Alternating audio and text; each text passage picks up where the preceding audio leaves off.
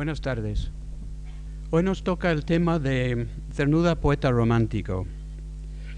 Eh, debería preocupar a los historiadores de la literatura española que Heinrich Heine, ese romántico tan admirado por Larra, Espronceda y Becker, esté considerado por Hans Robert Jauss como el sepulturero del romanticismo. Heine fue de los primeros en reclamar la incorporación a la poesía del presente y de lo histórico, y en exigir que la poesía descendiera de su pedestal clásico y se codeara con los eventos callejeros. De ahí su ironía cuando dice en la escuela romántica que a lo mejor el parecido entre Hoffman y Novales se debe a que, de hecho, su poesía era una enfermedad y que esa luz rosácea que emanan las obras de Novalis no es el color de la salud, sino el de la tuberculosis. Luego, más en serio, Heine se plantea si tiene él derecho a pronunciarse acerca de las obras de Novalis y Hoffman, puesto que la literatura de su día parece, dice, un enorme hospital. Por lo que se pregunta, y nos pregunta, si la poesía no es una enfermedad del hombre, como la perla no es más que la sustancia mórbida que hace sufrir a esa, a esa pobre criatura, la ostra. ¿Qué, ¿Qué duda cabe que demasiados críticos e historiadores de la poesía moderna estarían conformes con lo que Heine parece opinar de la poesía romántica o de la poesía moderna, que gracias al romanticismo la poesía se considera excrescencia malsana y subjetiva y no, como sugiere Heine, algo consubstancial con el verdadero ser del hombre o de la mujer. Veamos, antes de examinar el romanticismo de Cernuda, cómo se asentó este malentendido acerca de la poesía y contra él que Heine dirige su sarcasmo. Sería más o menos a partir de la huida de Byron de Inglaterra en 1816, cuando los lectores empezaron a mostrar un interés especial por la vida de los poetas o artistas, y cuando el poeta comenzó a al, al poeta comenzaron a considerarle un ser alienado, diferente. Después, con Le Christ aux Oliviers de Nerval, Les Fleurs du Mal de Baudelaire y Les Destinées de Vigny, la poesía también cobra fama de difícil y oscura, cuando no satánica. No es de extrañar, pues, que un crítico como Hugo Friedrich, al explicar la poesía moderna, adelante que su principal característica es la oscuridad. Para Friedrich, dicha oscuridad se debe a dos factores complementarios. La poesía deja de, ser descriptiva, mimética, y el poeta también tiende a desaparecer desaparecer del poema.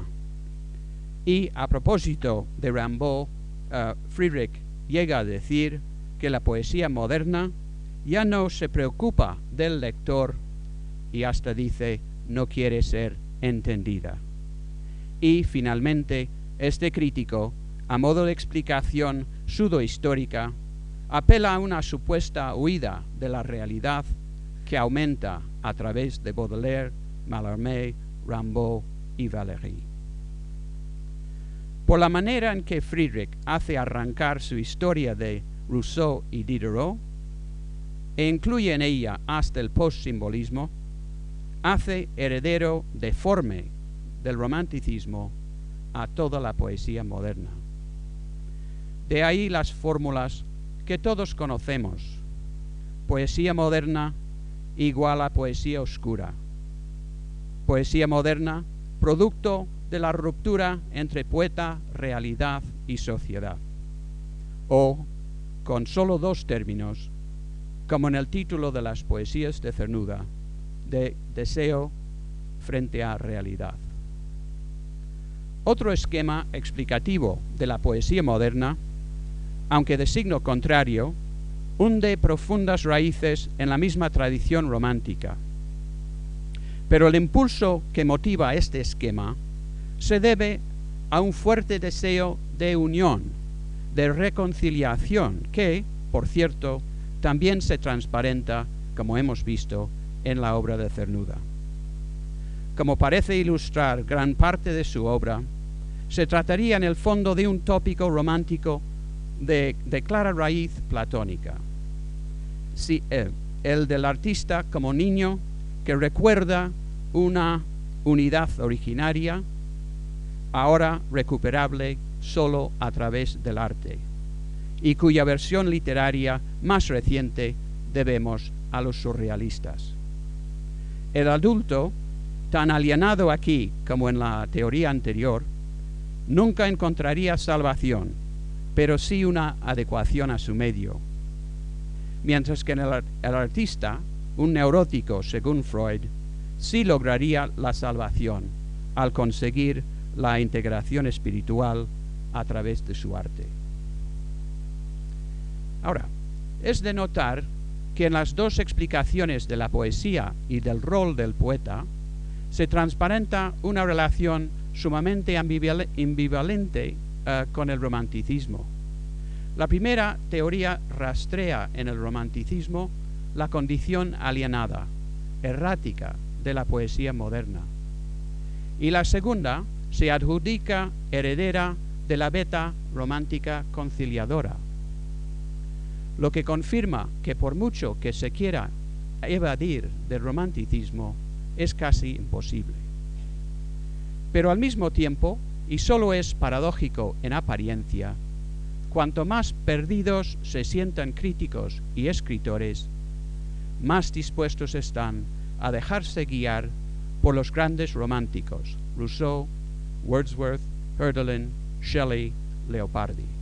¿Por qué? Porque para ellos la poesía fue la más alta de las vocaciones. En nuestro caso, vamos a volver sobre el romanticismo con el fin de descifrar de la mano de Cernuda el verdadero entorno histórico-literario de su poesía. Con un poeta menor podríamos proceder al revés y encajar al poeta dentro de su casilla, su casilla histórica y generacional. No así con Cernuda, que, como García Lorca, es un poeta que, como decimos, desborda cualquier descripción somera de su generación. Hasta ahora, al examinar primero no tanto la biografía del poeta como su intencionada autobiografía, y segundo, la peculiar concatenación temática de su obra, hemos estado haciendo ya nuestra investigación influidos sin saberlo por el romanticismo. Al estudiar la vida y la obra, hemos navegado, como lo hizo el mismo Cernuda, a su vez, con patente de corso de cierto romanticismo aún sin definir. Por esta razón, puede haber parecido que con la interpretación edénica o pastoril tocáramos los límites de la obra de Cernuda, cuando en realidad sólo eran los límites de nuestra comprensión de la relación entre romanticismo y la poesía de Cernuda. Pero ahora tomaremos una segunda salida con el fin de hacernos con otra visión distinta, más precisa del romanticismo y consecuentemente de la poesía de Cernuda. Hasta ahora, sin darnos cuenta, hemos trabajado dentro de los parámetros del romanticismo de signo conciliador y en consecuencia solo hemos podido captar una visión conciliadora de la poesía de Cernuda. Ahora, en vez de seguir adelante con las armas de un romanticismo entendido a medias, vamos a dar con otra vertiente romántica más consecuente con el verdadero alcance de la poesía de Cernuda. Podría ser que la visión edénica, pastoril, de Cernuda y su poesía, que es de consenso, como decimos, no sea la más adecuada, e incluso que nos hayamos equivocado de romanticismo.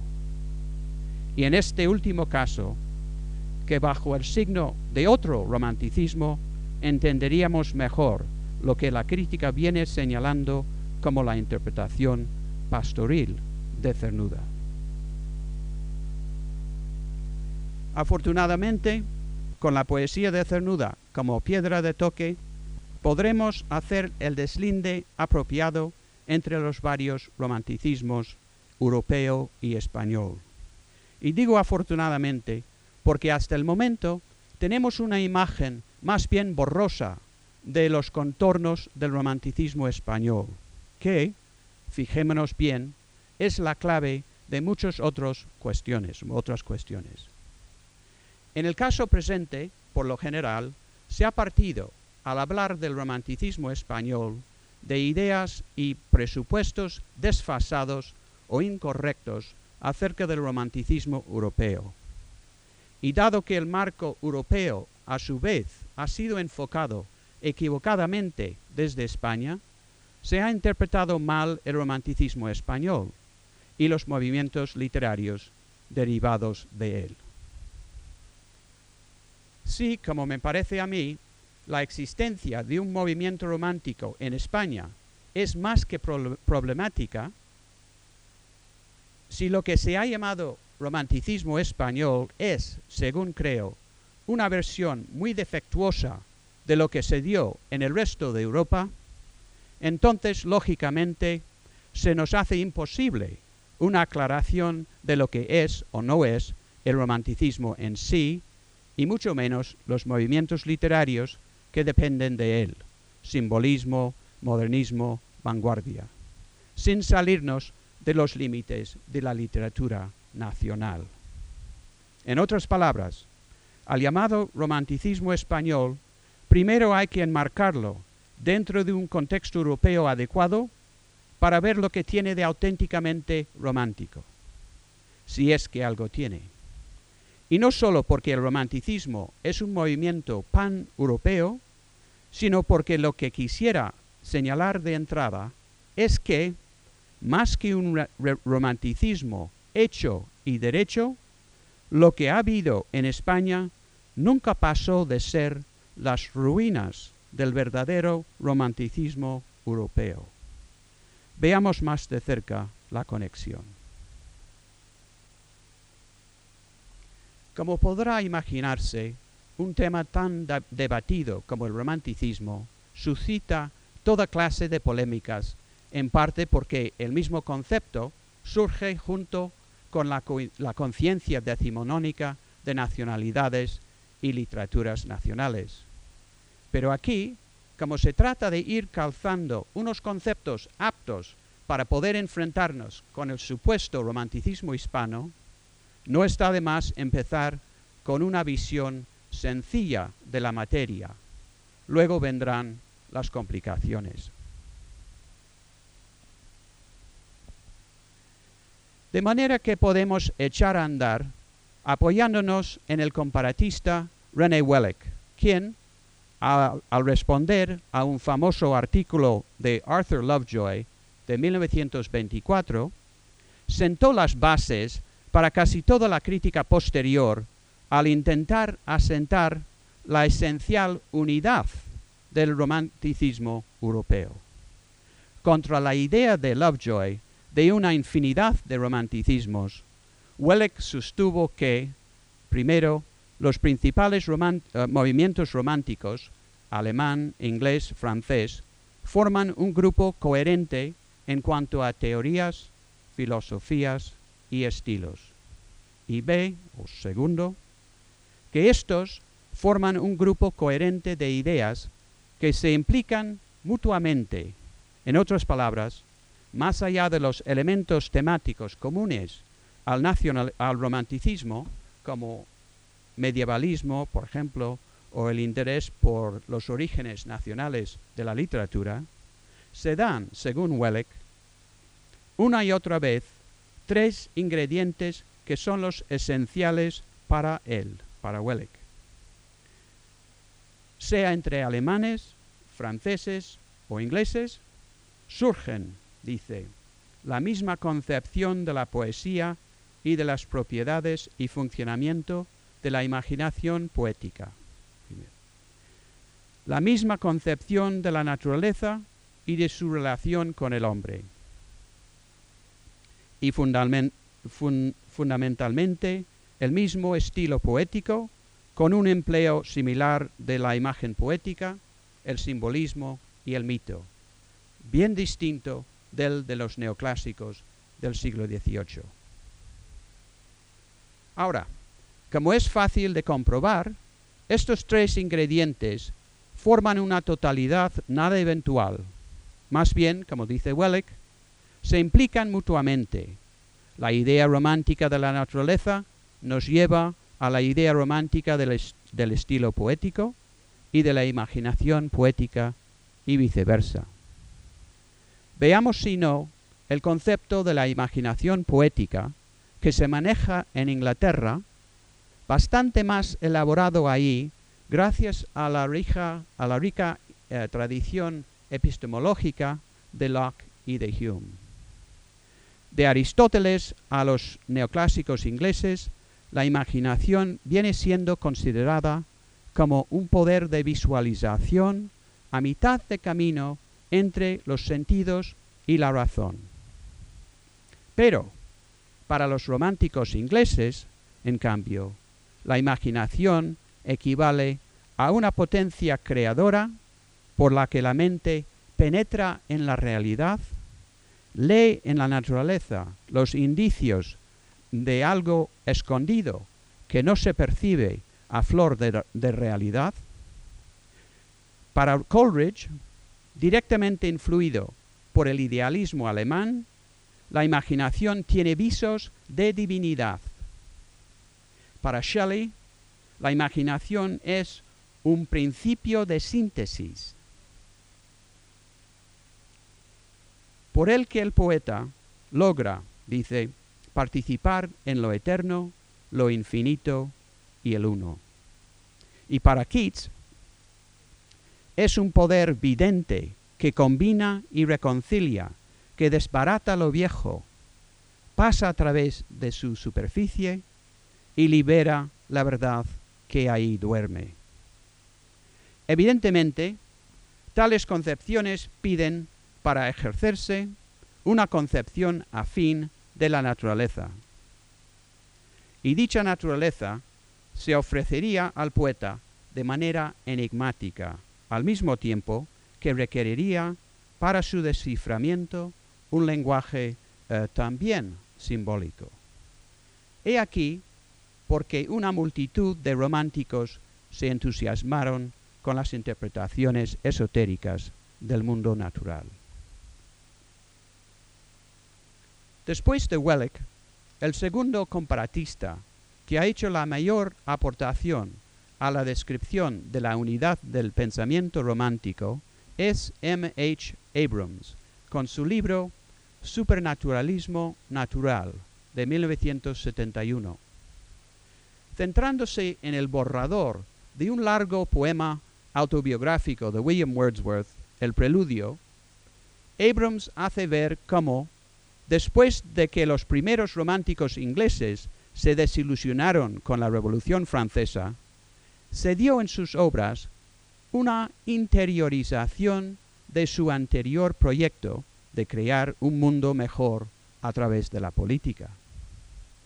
Unos y otros llegaron a pensar que por la poesía podría efectuarse de verdad un cambio radical en la vida del hombre. Y Wordsworth, para estructurar esta obra maestra suya, el preludio, se sirvió del modelo agustiniano de la psicobiografía cristiana. Como en las confesiones, Wordsworth narra una paulatina iluminación espiritual. Pero lo que obra el milagro de su conversión y salvación en la poesía no es en última instancia Dios, sino la misma naturaleza que, se hace, que hace, le hace de guía espiritual. En el trozo de su autobiografía poética que comenta Abrams, Wordsworth sugiere un trasunto del camino de perfección.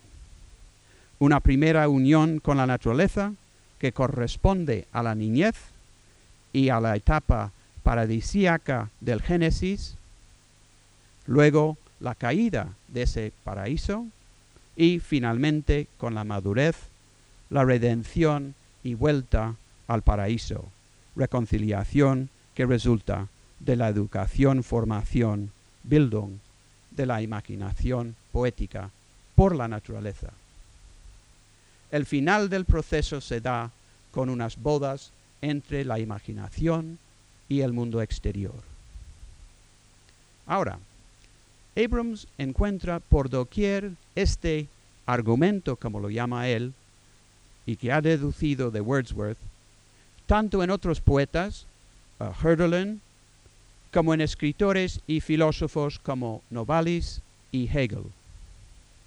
Dice Abrams que el argumento autobiográfico viene a ser una especie de teodicea sin teos operativo, es decir, una justificación mundana del sufrimiento humano en la que la redención se debe no a un plan divino, sino a una transacción entre la mente y la naturaleza.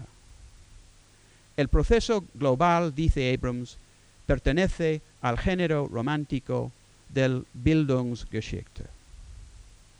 Como puede verse, y como de hecho pasa en la tradición protestante en general, aquí el énfasis recae en la experiencia individual.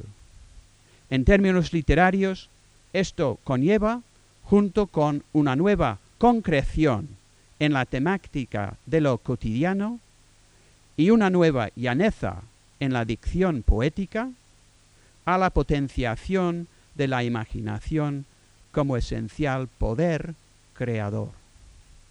Incluso, más que de la naturaleza tutora, la redención, ahora laica, proviene de la imaginación poética, que, sensibilizada por la naturaleza, desarrolla de suyo una potencia de amor intelectual que rebasa a la misma naturaleza. Si nos hemos detenido en precisar los componentes de lo que se considera la versión más fidedigna del romanticismo europeo, es porque la imagen que se suele barajar de él no pasa de ser una caricatura.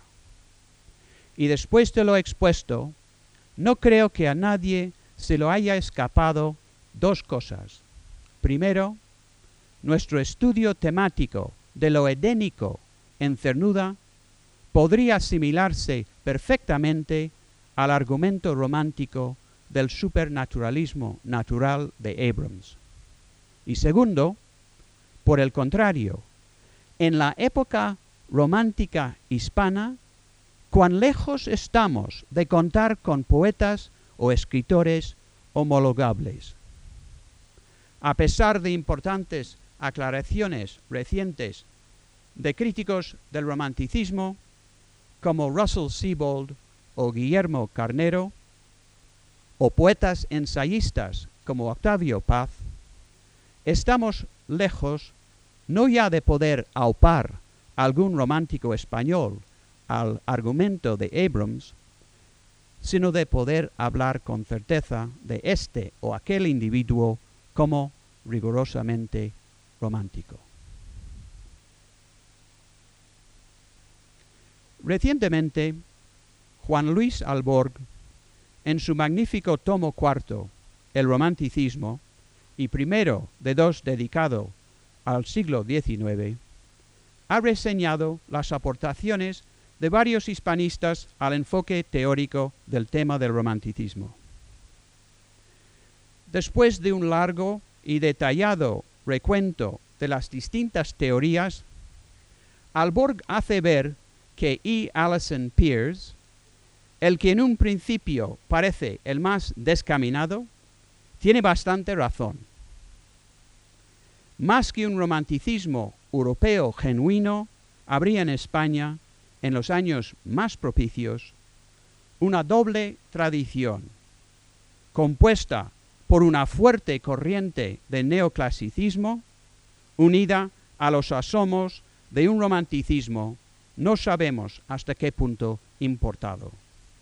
Esto es, ya se sabe, lo que Peirce llama eclecticismo.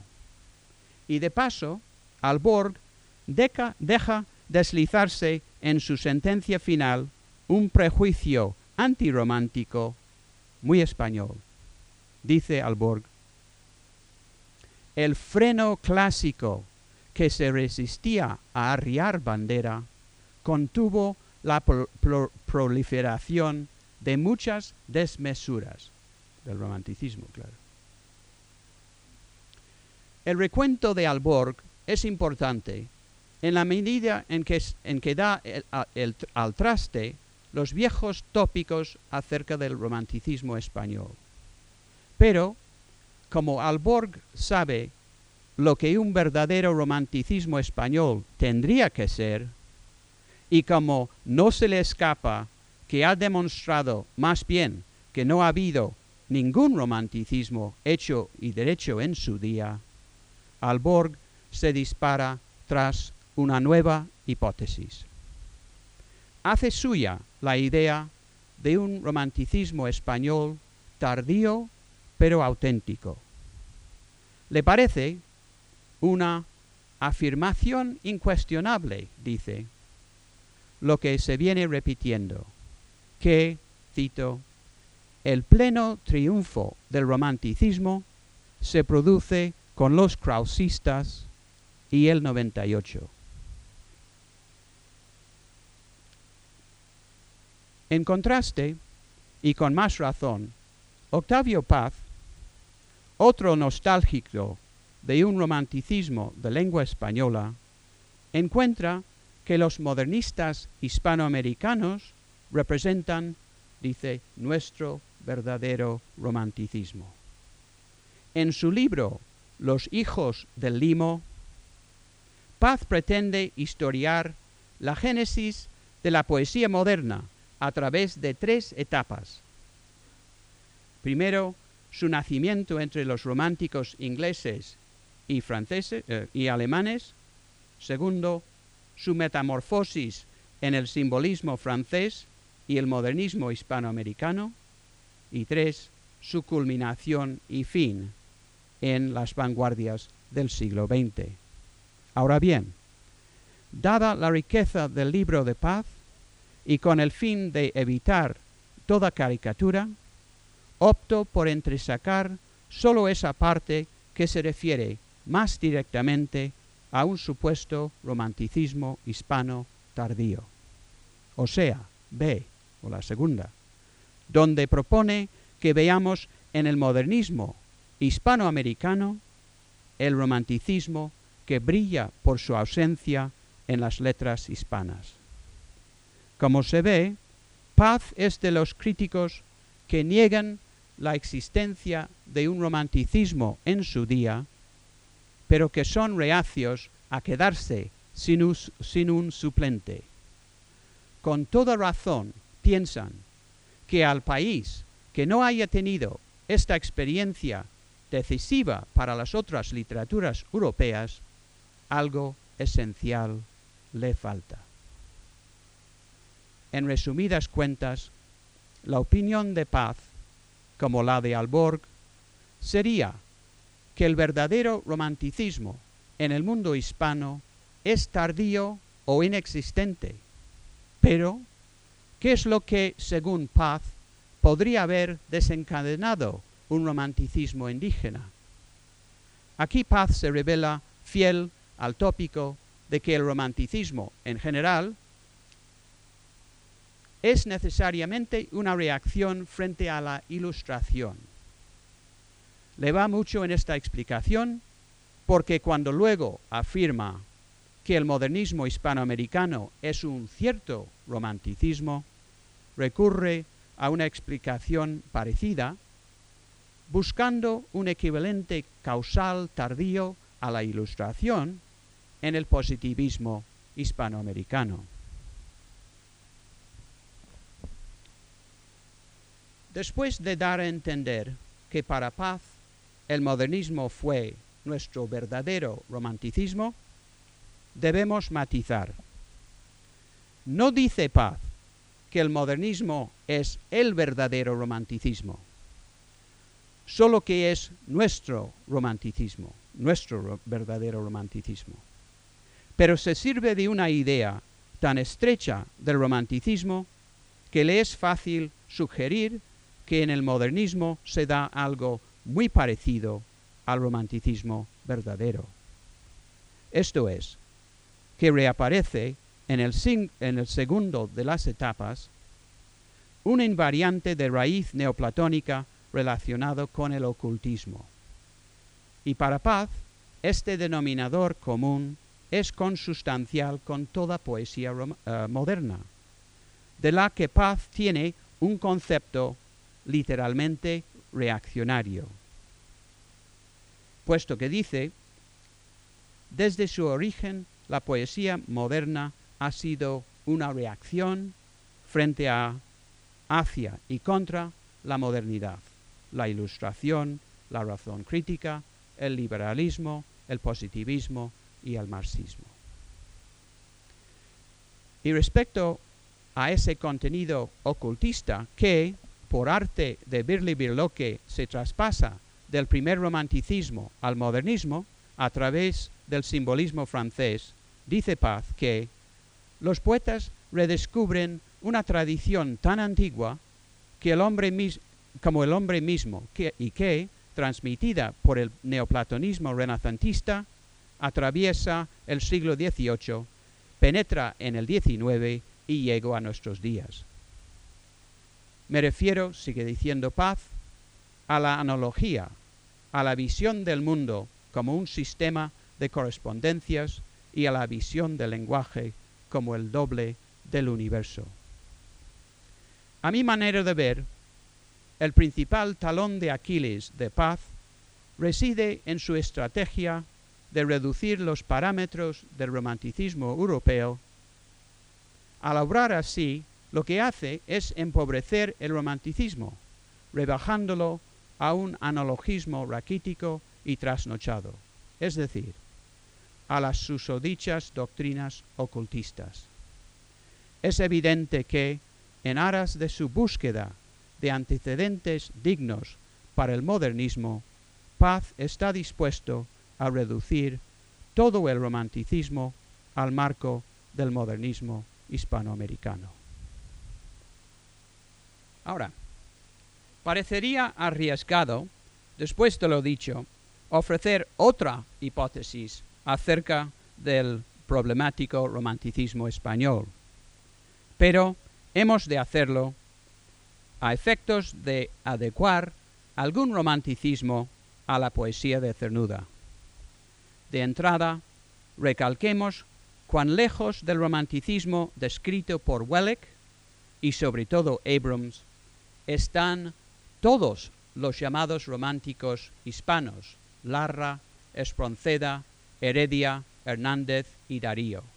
Luego, deberíamos detenernos para indagar acerca de por qué, como ha visto Paz, los hispanoamericanos, con su modernismo ocultismo, a veces nos recuerden tanto aquellos primeros románticos alemanes. Lo observado por Paz, la analogía histórica entre romanticismo alemán simbolismo francés y modernismo, está, basado, está basada en dos hechos relacionados entre sí. El primero es que el primer romanticismo alemán solo llega a Francia con los simbolistas, es decir, muy tarde. El segundo, el modernismo hispanoamericano, se lo debe casi todo al simbolismo francés. Sumando los dos hechos, tenemos una explicación de la aparente similitud del romanticismo alemán, el simbolismo francés y el modernismo, sobre todo el americano. Pero se trata, insisto, de un espejismo y no como pretende Paz, en el caso del último, de un romanticismo a destiempo. De todas maneras, de momento nos quedamos con la paradoja de que, aun cuando no hubiera ningún romanticismo español en el XIX completamente asimilable al modelo europeo de Abrams, ahí está Luis Cernuda, que, como hemos señalado, estaría perfectamente homologable. Sin embargo, podemos aprovechar el espacio abierto por este espejismo para sentar una nueva hipótesis acerca del romanticismo. Si despancamos la idea de un romanticismo clásico de tipo alemán o francés o inglés y se acepta la tesis de que no ha habido nunca en España o o Hispanoamérica un romanticismo indígena al estilo europeo, entonces el renacimiento poético que se da en lengua española a finales del siglo XIX y que continúa con gran fuerza en el siglo XX, carece de toda explicación. Aceptamos que en España, como en otros países, la poesía moderna y contemporánea tendría que depender, con la crítica literaria, de la filosofía poética romántica. Y esto es lo que deja perplejo a Octavio Paz.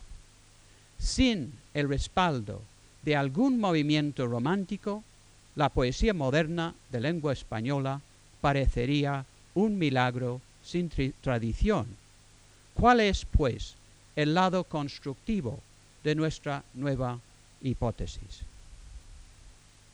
El quid de un planteamiento más coherente acerca de la tradición poética hispana, ya que no puede apoyarse en un movimiento romántico indígena, pasa por la siguiente explicación.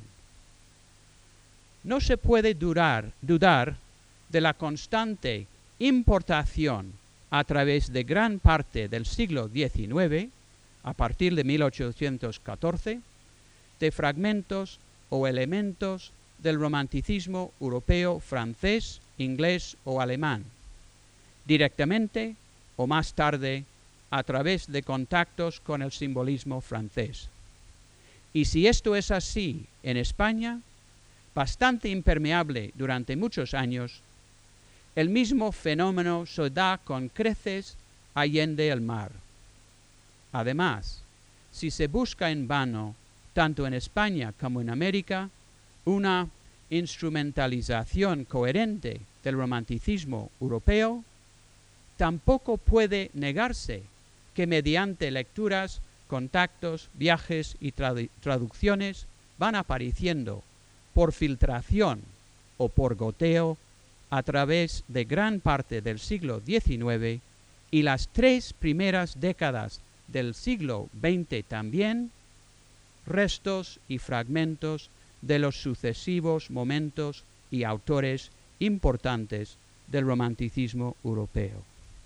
A veces, de hecho, aparecen desfigurados, a veces con perfil nítido.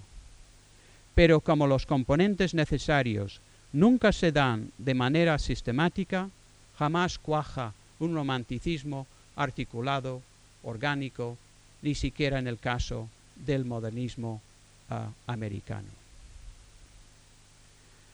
Siguiendo esta hipótesis, podríamos añadir que, mientras que otros países europeos apuran de un trago el romanticismo, en el mundo hispánico los fragmentos van llegando paulatinamente.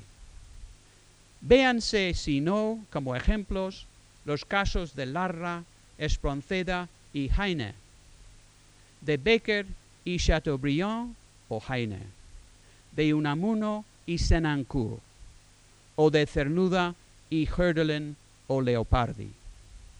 En cambio, en las letras hispánicas, todavía en pleno siglo XX, se está apurando las heces del romanticismo, Huidobro, Neruda, Cernuda, García Lorca, cuando en, Europa se está ya en plena efervescencia modernist. El caso de Proust, Thomas Mann, James Joyce y Virginia Woolf. He aquí la más certera explicación del romanticismo a destiempo de Cernuda, tan comentado por críticos como Damaso Alonso, Pedro Salinas, José Francisco Cirre y Luis Antonio de Villena. Estos críticos, con Salinas a la cabeza, siempre han resaltado, incluso como cosa prioritaria, el romanticismo de Cernuda, pero por ser un, hecho anacrónico, no se ha ido más allá, a pesar de que, como sabemos, por su, su ciclo de conferencias La realidad y el poeta, para Salinas hay una coincidencia exacta entre lo que es el romanticismo de Espronceda, por ejemplo, y la poesía de Cernuda. Se trata, según Salinas, de un conflicto entre deseo y realidad. Para Cirre, el romanticismo de Cernuda significa trascendentalismo y para Luis Antonio de Viena un romanticismo simbólico o simbolismo, mejor dicho. Pero ahora no nos basta, no nos bastan aciertos sin profundizar. Necesitamos aclarar al máximo la cuestión de Cernuda y el romanticismo. Y puesto que en la nueva hipótesis del romanticismo español la clave sigue siendo el romanticismo europeo, no queda más remedio que volver a examinar los intersticios de ese supernaturalismo natural um, de Abrams. Porque, además de modelo del verdadero romanticismo europeo, es también modelo del mito de Cernuda. No cabe ninguna duda que Cernuda, al estructurar su vida, su poesía y su poética, se dejó guiar intuitivamente por el argumento que Abrams descubrió en tantos escritores románticos europeos. Pero, ¿y si hubiera otro romanticismo más auténtico, enquistado, dentro del romanticismo que expone Abrams? ¿O si hubiera otra manera, otra manera de entender ese mismo romanticismo europeo? Por ejemplo, para escándalo de la crítica, el colosal Byron en absoluto encaja en el modelo de Abrams. ¿Y cómo compaginar al Hölderlin trágico del tiempo de abandono, tan admirado por Cernuda, con el romanticismo edénico y reconciliador del modelo de Abrams? ¿No sería esta incompatibilidad otro indicio más de que, en su aplicación a cernuda, el modelo edénico deja un resto importante de su obra sin explicar. Para empezar, sabemos que ni siquiera los primeros románticos, el grupo de Jena, supieron emitir un ah, programa ah, unitario y coherente. Incluso entre estos, los fundadores de la primera generación, hay distintos romanticismos. El de los hermanos Schlegel y Novalis y el de Hölderlin, sin ir más lejos. Luego está el fallido pero muy fecundo esfuerzo de Schelling de escribir una épica especulativa que incluyera en un sistema total el paso desde una filosofía de la naturaleza a otra del espíritu, y como tercera promoción, ahí están los románticos de Heidelberg, los fantásticos y los líricos, Hoffmann, Chamisso, Uland y Heine. En vista de lo cual, quizá deberíamos inclinarnos por la afirmación de Lovejoy, que hay tantos romanticismos como hay románticos. Pero Lovejoy hierra por el lado nominalista. Hoy, de hecho, el romanticismo histórico ha dejado de existir. Solo sobrevive en las interpretaciones que nosotros podemos hacer de él. Volvamos, pues, al examen del modelo romántico de Abrams. Como ha hecho ver otro comparatista, Paul de Man, más de una vez, la metáfora y la imagen constituyen otro baremo de la transición de la poesía del, siglo XVIII a la del XIX, de una poesía eh, descriptiva de paisajes a una poesía netamente romántica de la naturaleza. Y todos los comentaristas están de acuerdo en que en el poema inglés del 18 se mezclan descripciones de la naturaleza con un discurso muy abstracto y moralizante, pero que luego, en el poema paisajístico de Wordsworth y de Coleridge, prima más una relación entre mente y naturaleza. Ahora, es decir, entrado en el romanticismo, con ellos, con Wordsworth y Coleridge, el poeta lee un sentido moral en o de la naturaleza y su lenguaje figurado mimetiza la relación íntima entre mente y, naturaleza. Sin embargo, insiste De Man, siempre se trataría de un analogismo asociativo todavía uh, dieciochesco. Por mucho que los mismos poetas hablaran de afinidades y simpatías entre mente y naturaleza.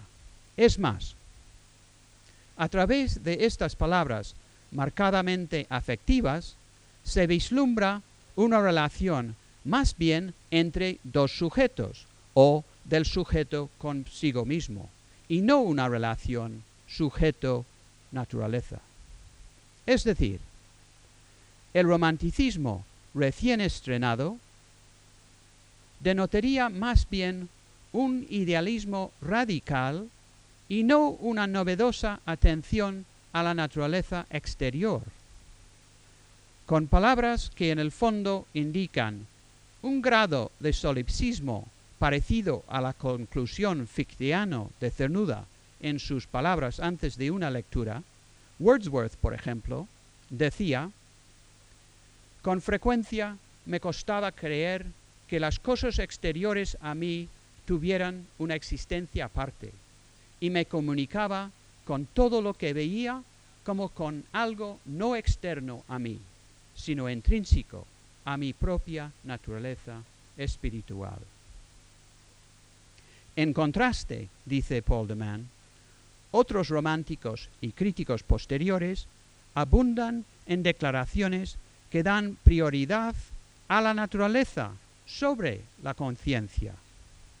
Abrams, por ejemplo, para ser consecuente, se ve obligado a dar prioridad a la naturaleza y no a la mente, como hemos visto, a pesar de que hay citas tanto de Wordsworth como de Coleridge que dan la prioridad a la mente o imaginación y no a la naturaleza.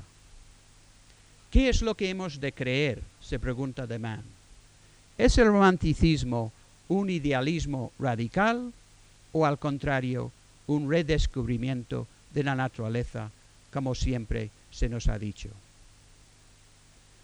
Gran parte de las contradicciones desaparecerían, según de Man, si resulta que la dialéctica de sujeto y objeto no representa la principal experiencia romántica como siempre habíamos creído, sino sólo un momento pasajero de una dialéctica y además sólo el momento negativo de la misma, en tanto en cuanto representa una tentación a la que es preciso resistir. Entonces, se descubriría, paralela al organicismo y a la poesía basada en una supuesta relación sujeto-naturaleza y que genera imágenes orgánicas, imágenes naturales, otra tradición distinta, la alegórica, de origen agustiniano, que pasa por Petrarca y llega a, a Rousseau, a Blake y al mismo Wordsworth. Una tradición alegórica y no simbólica que, insiste de Man, siempre corresponde al descubrimiento por el sujeto de un destino auténticamente temporal.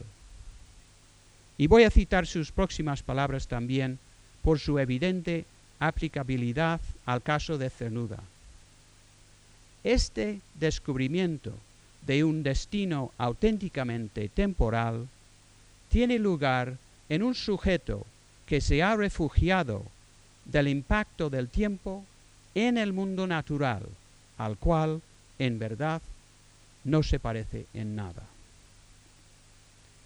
En contraste con el modo simbólico que postula una identidad y, por tanto, una continuidad reconfortante entre el hombre y la naturaleza, en el modo alegórico lo postulado es primordialmente una distancia respecto a su propio origen y, renunciando a la nostalgia y al deseo de coincidir, la alegoría establece su lenguaje en el vacío de esta diferencia temporal, artificial. Y sigue la cita. Al hacer esto, impide que el yo se identifique ilusoriamente al no yo, que está reconocida sin ambajes y dolorosamente como otro, como no yo. Esta es la sabiduría dolorosa que se manifiesta cuando la primera literatura romántica encuentra su verdadera voz. Es irónicamente revelador, sigue diciendo de Man, que a dicha voz se le reconoce tan pocas veces por lo que es, y que al movimiento literario de donde surge se le suele acusar tantas veces de naturalismo primitivo o de solipsismo mistificado. Entonces, si se acepta como alternativa al modelo supernaturalismo natural de Abrams, este otro esquema propuesto por The Man, lo que hemos de, entender por romanticismo cambia totalmente. La propuesta principal del pensamiento romántico ya no sería la dialéctica de sujeto y objeto, sino que esta dialéctica se encontraría situada por completo dentro de las relaciones temporales existentes en un sistema de signos alegóricos.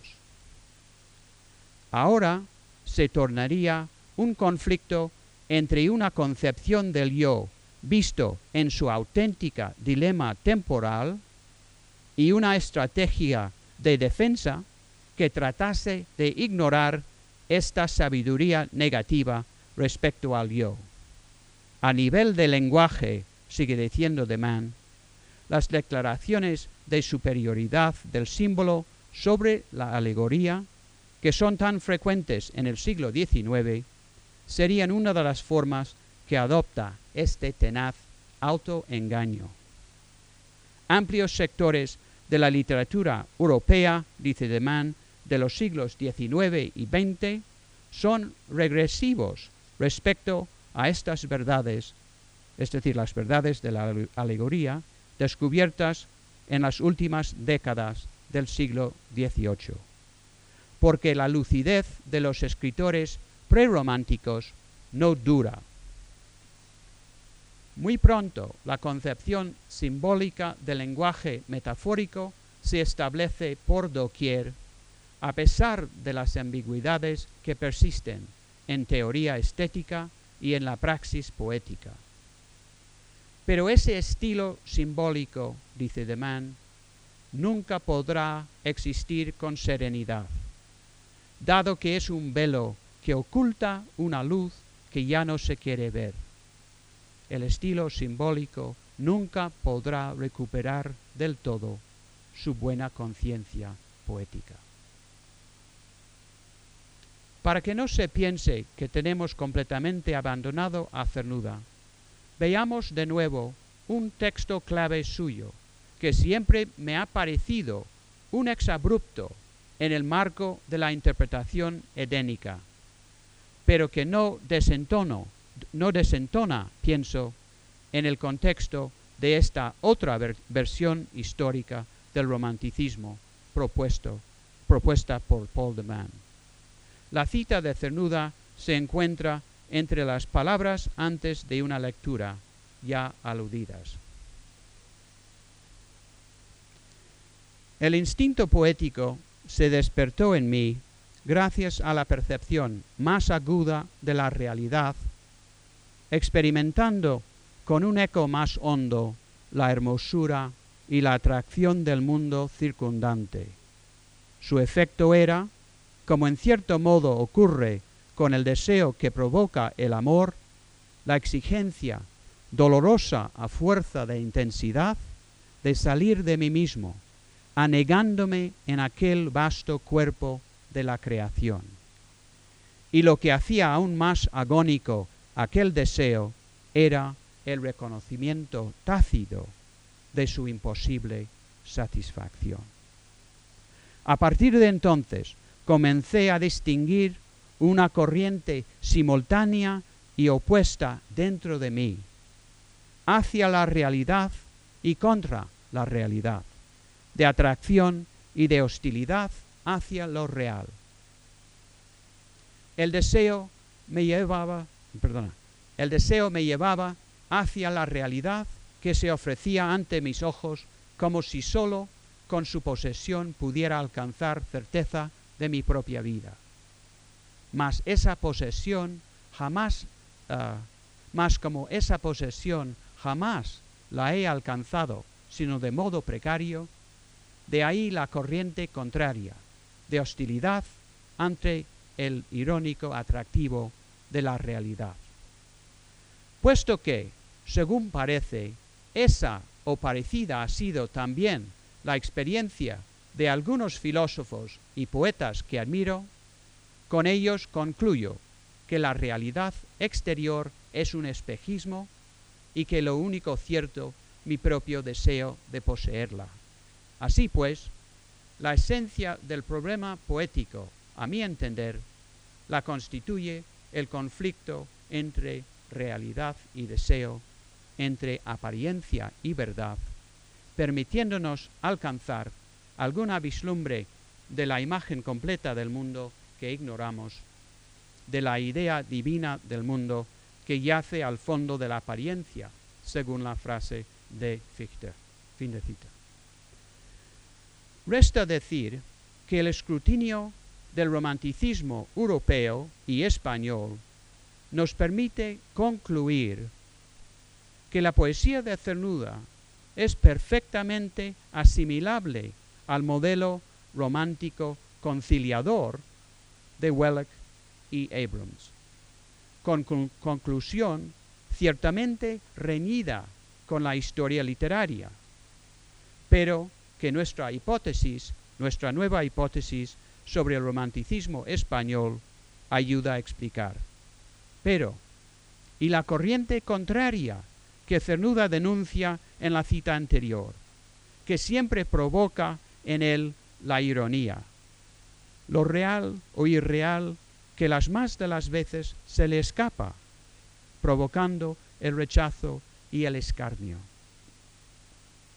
Pienso que, como insinúa la ambigüedad de Cernuda al respecto, sólo se podrá explicar esa segunda faceta de su obra recurriendo no al romanticismo conciliador descrito por Welleck y Abrams, sino a otro romanticismo que se vislumbra en prerománticos como Rousseau, Wordsworth y Hölderlin, pero que luego se eclipsó.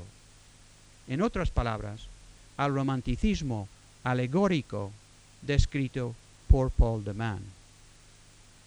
De manera que la poesía de Cernuda, como toda verdadera poesía, estaría a caballo entre el romanticismo simbolista y el alegórico, entre la conciliación, redención y la autenticidad alienada. Muchas gracias.